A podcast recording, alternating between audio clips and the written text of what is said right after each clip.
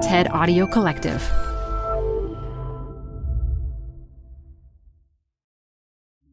Got a business problem? There's a TED Talk for that. Stay updated on everything business on TED Business, a podcast hosted by Columbia Business School professor Modupe Akinola. Every week, she'll introduce you to leaders with unique insights on work, answering questions like How do four day work weeks work? To Will a machine ever take my job? Get some surprising answers on TED Business, wherever you listen to podcasts. The idea of networking has always made me a little uncomfortable. I'm pretty sure I'm not the only one. It all started with pretty aggressive business card swapping. That's what I need to do. I need to walk up and introduce myself, and here's my business card and get theirs. That makes me nervous. And it makes my students nervous too, because we all know the results can be awkward. I was at this tech conference, met a VP. They reached out his left hand to shake my left hand, and he turns it over to like look if there was a ring. Almost threw up on his shoes. so I spotted this managing director. I sort of crossed the room and entered his peripheral vision, and he immediately turned to me and asked me if I could get him another glass of Merlot. And even if you get the meeting you want, it doesn't always go as planned. So I was halfway through a conversation with somebody I was really excited to meet, and I thought things were going great, but he said he was only at about a 3 out of 10 in terms of how engaged he was in the conversation. I met with a venture capitalist, and during our meal, I put the chocolate dessert ball in my mouth, only to later find out that it was actually part of his extremely expensive ancient marble art collection. Networking can be forced, cringeworthy, or worse, but it doesn't have to be that way.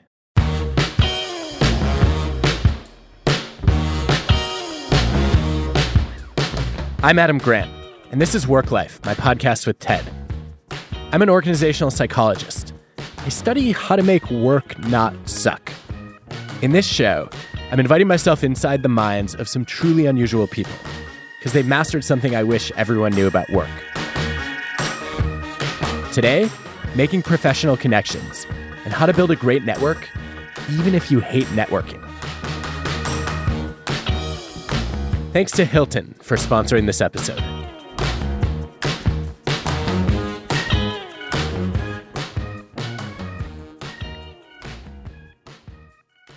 It's not what you know, it's who you know. Like most cliches, it's popular because it highlights an important truth, but it's partially false. Look, there's no doubt that who you know matters. We have decades of evidence that the right connection can get your foot in the door for jobs, promotions, and board seats. But the mere thought of networking can stop us in our tracks. This was true in one experiment where some people were asked to think about making friends at a cocktail party, while others imagined trying to make professional connections. Afterward, the ones who'd envisioned networking felt dirty, to the point that they actually rated soap and toothpaste more positively. And research shows that no one really mixes at mixers anyway. We might plan to meet new people, but we usually end up hanging out with our old friends. So, how should you think about developing your network? You don't have to start by building your contact list. You can start by building your skills. Because having expertise to share sets you up to connect with interesting people. Just ask Pejman. My name is Pejman Nozad. I landed three miles from here, San Carlos, with $700 in my pocket. When he came to the US from Iran in the 1990s, he barely knew anyone. I didn't know what to do. I think the only thing I knew, I was in love with the girl in Iran, and I thought I'm going to lose her. So I should call her every day. So this is 1992. I had to have this bag of quarter every day going to payphone, and it was like three, four dollars per minute. So I spent the whole seven hundred dollars in like two, three weeks. He started working in a California car wash, and then in a yogurt shop, where he lived in the attic to save money. You couldn't walk, stand up because it was short and no air, no window. One night, while watching a Persian TV channel, he saw an ad for a high end rug gallery. Within a couple days, he visited the shop and talked his way into a job. I worked 17 years, 10 hours a day, six days a week. Today, Pejman knows a lot about rugs, but he spends most of his time in a different career. He's now a successful venture capitalist in Silicon Valley. The companies he's invested in are worth over $30 billion. How did Pejman go from selling rugs to investing in startups? It has to do with the power of building your expertise. Pejman was selling rugs in Silicon Valley in the early 90s, right as the internet boom was happening, which gave him a chance to meet some pretty important people. My customers are, you know, founder, CEO of a tech company, venture capitalists, lawyers, bankers, and I built a close relationship with them. He built these relationships talking about rugs all day long, sharing his insights in his showroom, much like the one he owns today, in a historic garden in Silicon Valley. Hello. Oh, wow. There are rugs on the rugs. This is kind of um, a directional carpet, as you can see it up there. The way you recognize this carpet is because of that purple band on the right side. It's among the signature pieces here. He'd show off his knowledge and teach customers something about what they were buying. And often he ended up having these conversations in their homes. You know, Persian carpets are expensive. You don't sell them normally at the gallery. And when you go to their home, you spend like a couple of hours with them. So you know, I was hanging out with them, with their family at dinner table and so on. Pejman loved to share his insights about the deep history and craftsmanship of rugs. Sure, it helped him sell more rugs, but it also helped him connect with people. Research shows that mastering your craft helps you build connections. Take a study within hospitals. Radiologists who were experts at their jobs ended up making more new friends at work over the next nine months and they occupied more influential positions in their hospital networks. This is true in any line of work. Think about it. You love having mavens in your network, knowing who to call when you're deciding which car to buy, being able to email someone who's lived in nine countries when you're planning your next trip, having an eagle eyed proofreader available to check your work for errors. For Pejman, his knowledge about rugs led him to meet a particularly pivotal person in his career after an ordinary call from a customer who needed a rug cleaned. In fact, it was kind of an interesting story because I was an angry rug customer.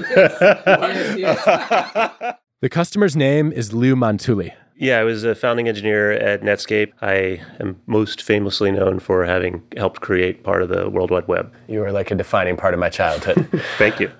Lou wasn't happy with the rug he'd bought. And that's when Pejman jumped in. And so I, I called Pejman just to have some maintenance done. I washed it, but he ended up bought a really nice Persian silk rug. So you traded him up? Yes.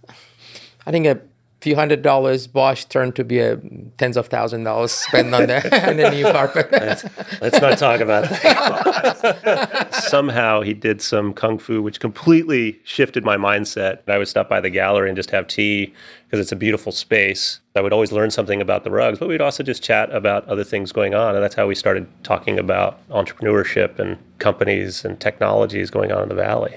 Sure, Pejman is affable, but he stood out because he excelled at his job. He impressed Lou with his expertise. Remember, Lou was calling to get a rug cleaned, and Pejman managed to make him so curious about rugs that Lou ended up becoming a collector. Over the years, their relationship blossomed to the point that when Pejman started his own venture capital fund, Pear VC, Lou offered to help out. He became an advisor and an investor. And the support didn't just flow in one direction. When you build a network by making deep connections based on the sharing of knowledge, the benefits are often reciprocal. Recently, when Lou was ready to start a new company of his own, things came full circle for him and Pejman. I'm an investor in his company. So uh, a call for cleaning carpets ending up to be an investor in his company 20 years after. if, if everything was logical, the world would be kind of boring. What would you have said 20 years ago if I had told you that that story was going to be your life? Don't call that place to wash your carpets. oh, and the $700 Pejman spent on calls to Iran paid off too. He ended up marrying his girlfriend. They just celebrated their 25th anniversary. So, who you know tomorrow will depend in part on what you know today. Becoming an expert can help you meet people and give them a reason to want you in their networks. But that's not the only way to move beyond swapping business cards. I hate what people normally think of networking. That's Reid Hoffman. I'm the co founder of LinkedIn, and I'm a host of the Masters of Scale podcast. Reid spent a huge part of his career helping people build better networks. And he's a believer in doing things Pejman's way, connecting with people over something deeper than self interest. In fact, he's identified four different mindsets that people have when making connections. The first two are transactional. The bottom level is it's an immediate trade. Uh, the second is like, I'll do this for you, and then you're going to do something for me in the future. which is that kind of narrow transaction. A more meaningful approach is to focus on building a real connection. The level up from that is well, look, I like building alliances, friendships, relationships, and let's both invest in the relationship. At the highest level, the goal is to help people because that's a value of yours, or because you believe in them and their values. The best is we're actually, in fact, we share a mission in the world. And in that shared set of values, we also have a friendship. So you know that to earn that kind of respect, it helps to build up your knowledge. But the way to do that is more flexible than you might think. You don't have to go to a fancy school or even spend 17 years in the same rug shop. You can learn faster than that on the job. I started working pretty young because my family was in a little bit of a tough situation. Kat Cole was a trailblazer. I was the first person in my family to get into college, and the plan was to graduate and have a, you know, fancy schmancy career, but uh, things turned out a little differently. she grew up in Jacksonville, Florida with two sisters. Her mom was a secretary. Most of her relatives were factory workers and truckers. Several were in and out of jail. Kat's father was an alcoholic, and before she turned 10, she had been in three car accidents with him. So when her mom told her she was considering leaving him but couldn't afford to do it, Kat, who was nine at the time, told her to do it anyway. Her mom took the advice and managed to raise three kids on a food budget of just $10 a week. As the oldest, Kat did whatever she could to support her family. And so I was working in malls, selling clothes, and helping to take care of my sisters from school, and then became a hostess and a waitress, as many people do. What was different is I was a hostess and waitress at Hooters restaurants. Kat started to get promoted at Hooters. And as she did, she started going to industry events to learn from others in the restaurant business. And there, she figured out how to make deeper connections faster than asking what people did or who they worked for. So I would go to these things. But instead of speed dating, how many cards can I collect? How many cards can I dish out? I would have uh, more focused conversations with one or two. And the conversations wouldn't be about what do you do?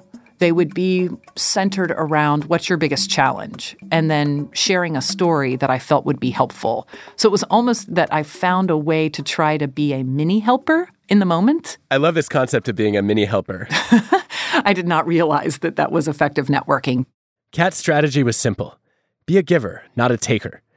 Asking about a problem that needed solving led to more meaningful connections. And pretty soon, Kat was known in the industry as a big helper. It led to one promotion after another. By 32, she was the president of a billion dollar brand, Cinnabon. Today, she's the president and COO of Focus Brands. You have delicious smelling franchises, including uh, Cinnabon, Auntie Anne's, Jamba Juice, Carvel Ice Cream, Moe's. The point here is to turn the whole idea of traditional networking on its head. If you want to build a network of people who recognize your value, don't focus on what you can get. Figure out what you can give. It is a bit of a give first in order to, you know, network and encourage others to do the same. In my research, I found that givers have stronger relationships and reputations than takers, who burn bridges with their selfishness.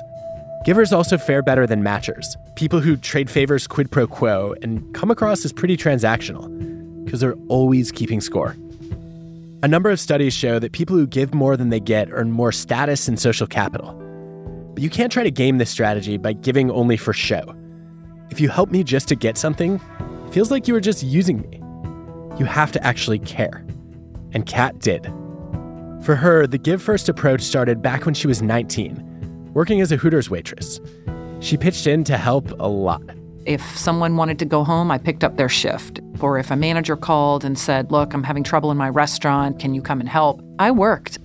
So Kat turned helping into an opportunity to build her skills and demonstrate her contributions. The cooks had quit one day, and so I learned how to cook in the restaurant and the bartender had to go home and I learned how to bartend and that kept happening with all of these support and leadership roles in the business where over the course of maybe 90 days I had built this resume of knowing how to run a restaurant. It was not my intention. I was just trying to be helpful and all of that led to me being considered a top employee which led to her first big break. I was asked to be a part of the training team to go open the first ever of our franchises in Sydney, Australia.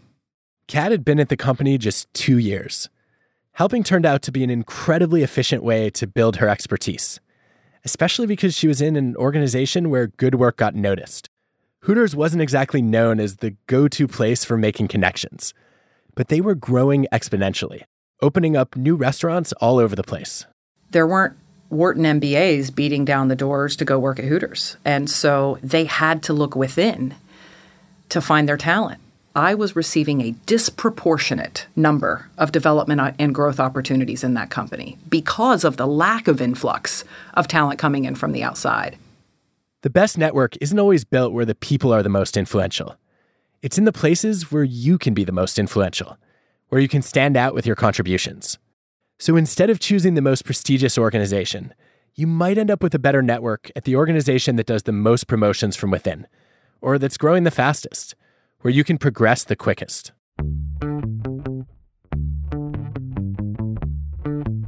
So you're learning everything you can about your line of work, ready to help wherever you can. But be aware that sometimes no good deed goes unpunished. There are certain ways that becoming a big helper can backfire, especially for women. New research by economists shows that women get 44% more requests than men to volunteer for thankless tasks. You know, the office housework, taking notes in meetings, planning events. Women also feel more pressure to say yes, and they get penalized more if they say no, because it violates gender stereotypes of women as caring and communal, which is grossly unfair. I asked Kat what she thought about this. Mm-hmm. First of all, I think the research is accurate. The difference is what I did with those tasks. So I would clean the bathrooms, but I would have conversations with managers while I was working those extra hours. I would do the extra administrative work with a project that no one wanted at the corporate office, but then I would make sure I was in the room to help present it. I took the notes and this is what I observed. And here's a question I think we should be asking. The the menial task, if you will, was always the first step in something. It was never the thing. If you're just doing the grunt work, then I think it becomes thankless. And if you're not learning anything from it, I think that's kind of where the boundary condition is, is where is that learning stopping? That's Neha Shah, a researcher at Microsoft who specializes in social networks at work. Informal networks. So it's different than the organizational chart. She's found evidence that supports Kat's experience. Recently, Neha led a study at a consulting firm. She knew going in that when someone in your network helps you solve problems, it improves your performance. But what about the people who are doing the helping? What we found is that when people helped others solve their work related problems, the better their performance tended to be. And that was because they were learning from helping other people solve their problems. Like how volunteering to train new employees helped Kat learn different parts of the job and problem solve across the restaurant. So if you're getting better and better at solving problems, then it's going to benefit your own performance. Helping others with task related problems gives you practice at problem solving, and it sometimes gives you new insights too. But Neha also found a wrinkle. Those benefits don't apply to a different kind of help, giving emotional support. And the reason is that when people are venting, things, you know, like, man, my boss sucks, it's tiring, it's distracting. And that actually narrows the way that we think about problems. And it doesn't help me in any way. It doesn't allow me to learn.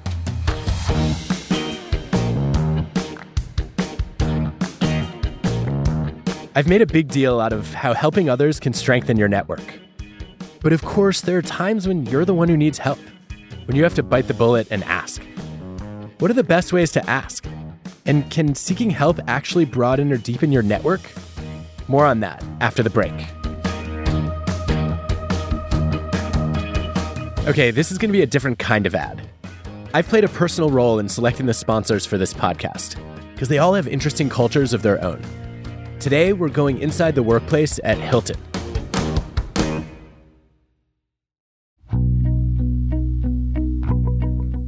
When Tim Zaxa was a kid growing up in Germany, his favorite thing to do was to take summer camping trips. Me, my little brother, and my dad, we just uh, packed the car. We had like a huge tent and uh, barbecue and uh, hit the road. They'd get in the car and drive two hours north from their home in Berlin to the Baltic Sea and set up camp on the beach. Doing nothing but swimming, relaxing, bicycling, barbecuing. We looked forward to it all year. This was always a special time for us. We didn't need uh, luxury. All we needed was uh, time together. But eventually, life got in the way. Tim grew up and they stopped going. Then, 10 years ago, tragedy struck.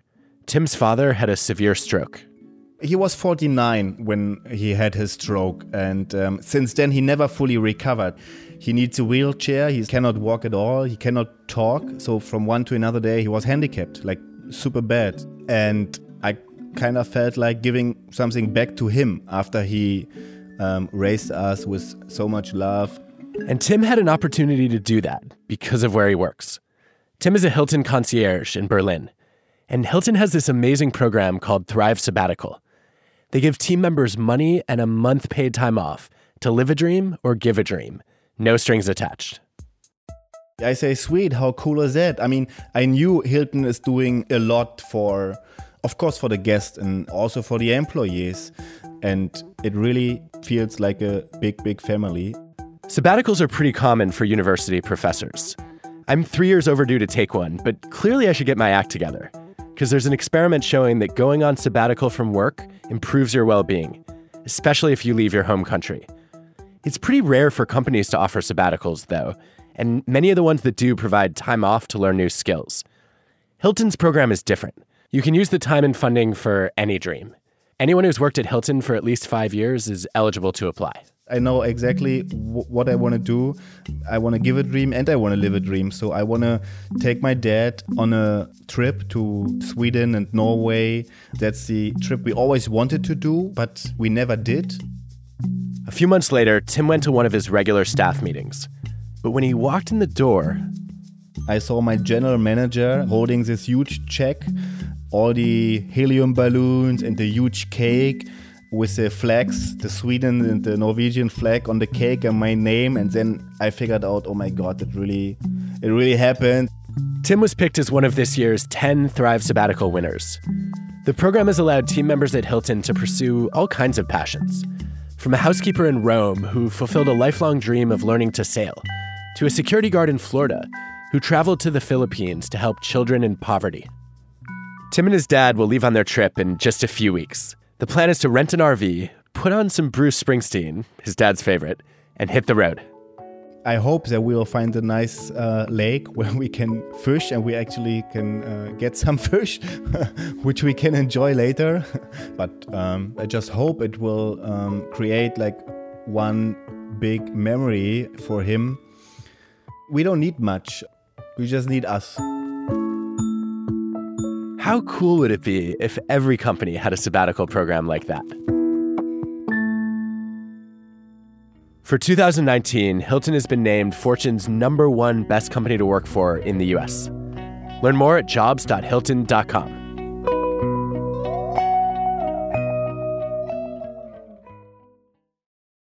When I was in middle school, I was so shy that when I answered the phone, my voice would shake. Yet one day, I found myself marching across the street and knocking on a complete stranger's front door. My teacher had asked our class to help find guest speakers in the media industry. My new neighbor Sherry was a TV broadcaster. I'd never asked an unknown person for anything, but here I was inviting Sherry to talk to my class. What made me comfortable was that I wasn't asking for myself. I knew that it could be helpful to others, and I wanted to be helpful. If you're like me, you hate reaching out to your network for yourself. You don't want to be a burden to others. You're afraid of rejection. How do we overcome these barriers to ask for help? Seeking help doesn't have to be transactional. There are ways to genuinely ask and expand your network at the same time. Ways that leave everyone feeling energized and valued. Years ago, I learned about an exercise that makes it easier the reciprocity ring, created by sociologist Wayne Baker and entrepreneur and executive Cheryl Baker. Full disclosure the Bakers recently asked me to join them as a co founder of the online version of the exercise, Givitas, and I'm such a fan of it that I said yes. For the live version, you gather a group of people and ask everyone to make a request for something they want or need but can't get on their own. Then you challenge them to use their knowledge and networks to fulfill one another's requests. That's it, right? Everyone asks, everyone gives, sounds really simple. I first tried it in my classroom a dozen years ago, And I was floored by how quickly my students got comfortable seeking help. When everyone's asking, it doesn't feel as awkward. And because you're not making the ask directly to anyone, you don't worry as much about getting rejected. You may be surprised by the requests that you see from people that you think you know. I've done it many times since, with thousands of employees and leaders at hundreds of companies. There's always a broad range of asks. In one version, we have people write their requests on flip charts and stick them right on the wall. This one's cool because it has a lot of different comments on it. Here's Laura Kim, one of our MBA students at Wharton. She's walking around the room at a recent reciprocity ring, reading some of the requests off the flip charts. I need help finding new slash experimental ways to manage chronic pain. This one is learn how to play the guitar. Peter wrote, I can teach you wagon wheel. Shadow a commercial pilot for a day so I can get over my fear of flying. Oh, wait, I know someone in the Air Force. I don't know how much they can help, but might as well.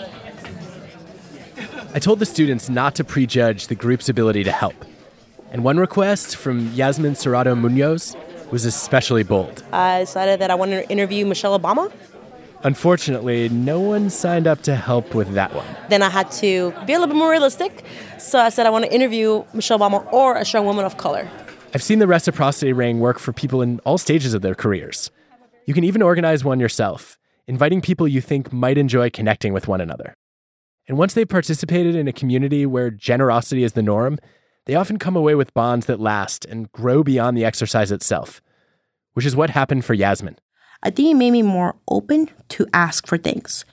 For example, one of the people who had written uh, their name down to offer to help me with my goal, I've actually asked them to help me with a different goal. That really has opened up other doors in the sense I get to know my classmates a little deeper. When Yasmin started out in her career, networking didn't come easily to her. I was a first generation college student. My parents didn't go to college. I heard this word and I was like, oh man, like that's another thing I have to learn. During the reciprocity ring, several people offered to help Yasmin with her request. But a few months later, she still hadn't followed up with any of us to make it happen. I wondered why. I think I got a little scared. I was like, everybody's really busy. How do I craft this email in a way that makes sense? I told Yasmin that when she reaches out to a strong woman of color, it might help to pair her ask with an offer. Instead of just asking for an interview, she could propose to work on a special project for that woman. That way, instead of imposing on a busy leader, she'd be volunteering her skills. I think that's what networking should be at its core asking yourself, how can I help this other person instead of how can they help me? But let's be realistic. Most professional requests are way less exciting than meeting your hero or even learning to play the guitar. And many of them feel less genuine. I'll never forget the guy who came up after I gave a keynote at a conference and said to me, We should meet. You will learn a lot. So, how do you avoid that ickiness when you're not in the warm embrace of a reciprocity ring? I've found in my research that you don't have to emphasize the benefits to the person you're asking. Instead, you can emphasize why it's meaningful to you or how it'll make a difference for others. Kat Cole knows this personally. Right around when Kat became vice president at Hooters, she also became the board chair of the Georgia Restaurant Association. It was an unpaid volunteer role. I moved into the chair of the board role when I was 26 years old. And there were some pretty difficult things going on. I reached out to a few of the leaders who were respected in the industry, and Phil was one of those people. Phil Hickey, the longtime CEO of a company that owned restaurants like Longhorn Steakhouse. Phil Hickey is a legend in my mind and an angel.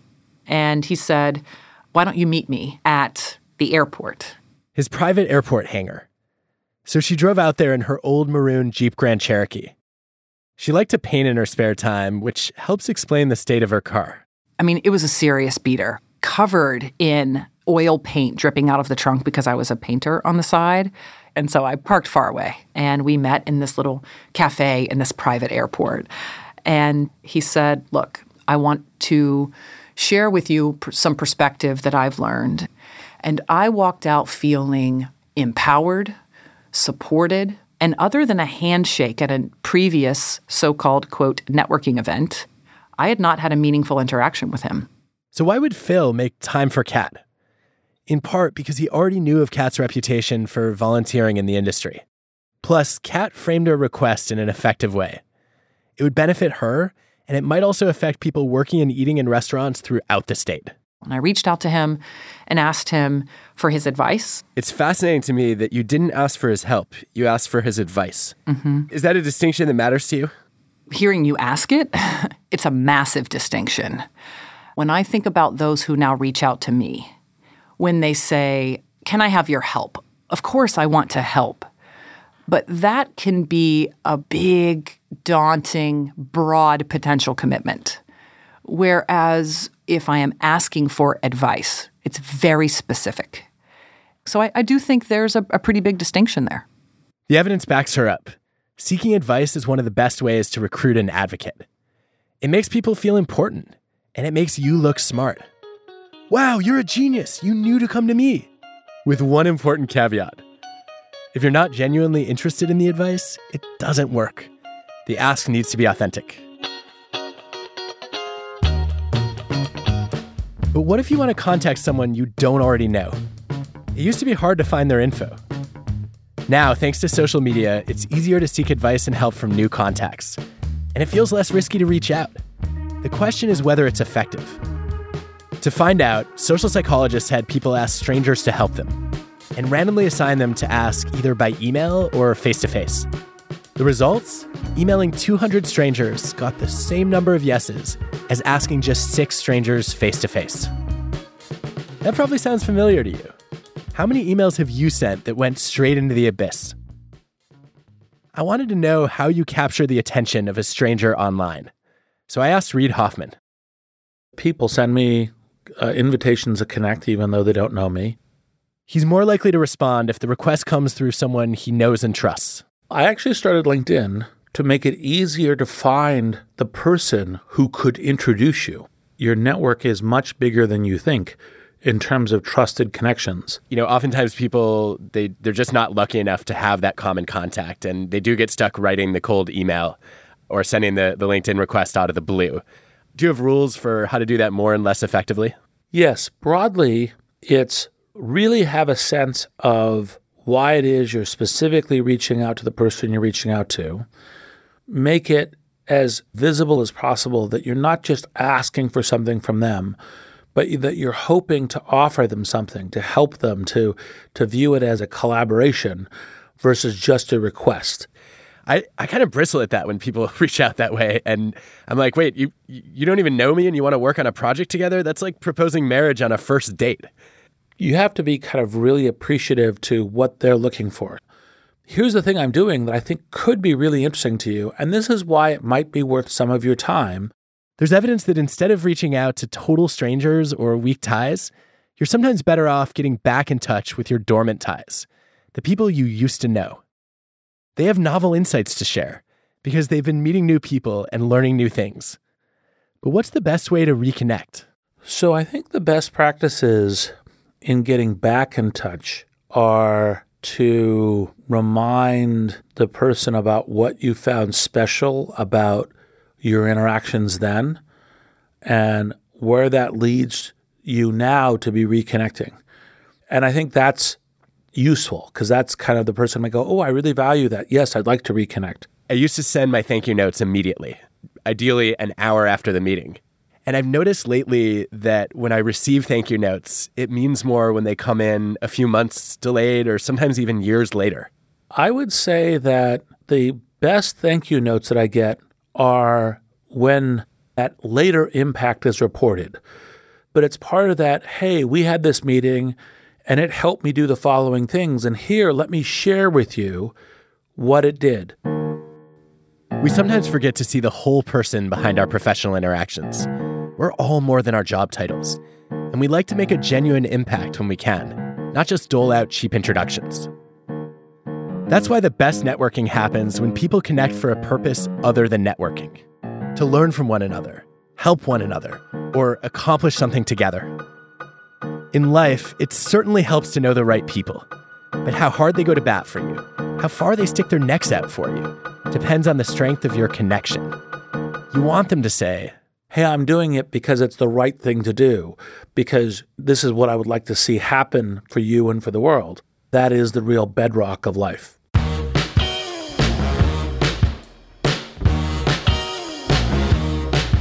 Work Life is hosted by me, Adam Grant.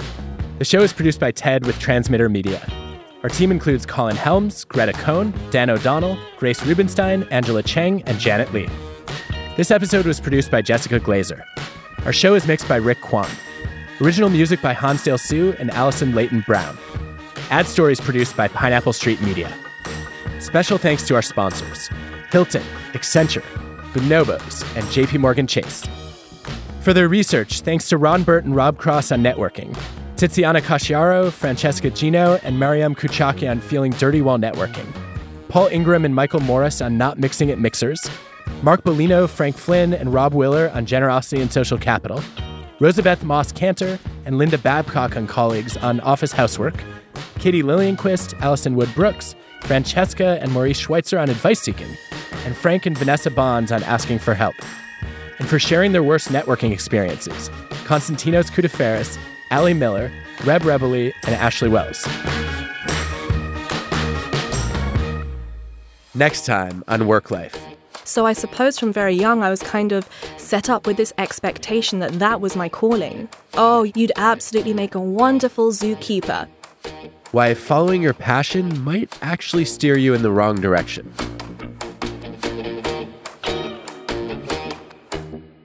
When I ran the reciprocity ring with my students, Kat Cole sat in. Personally, I was shocked at the one that jumped out to me. It's the whale shark one that I can help with. so if you would like to swim with the whale sharks, it is like done and done.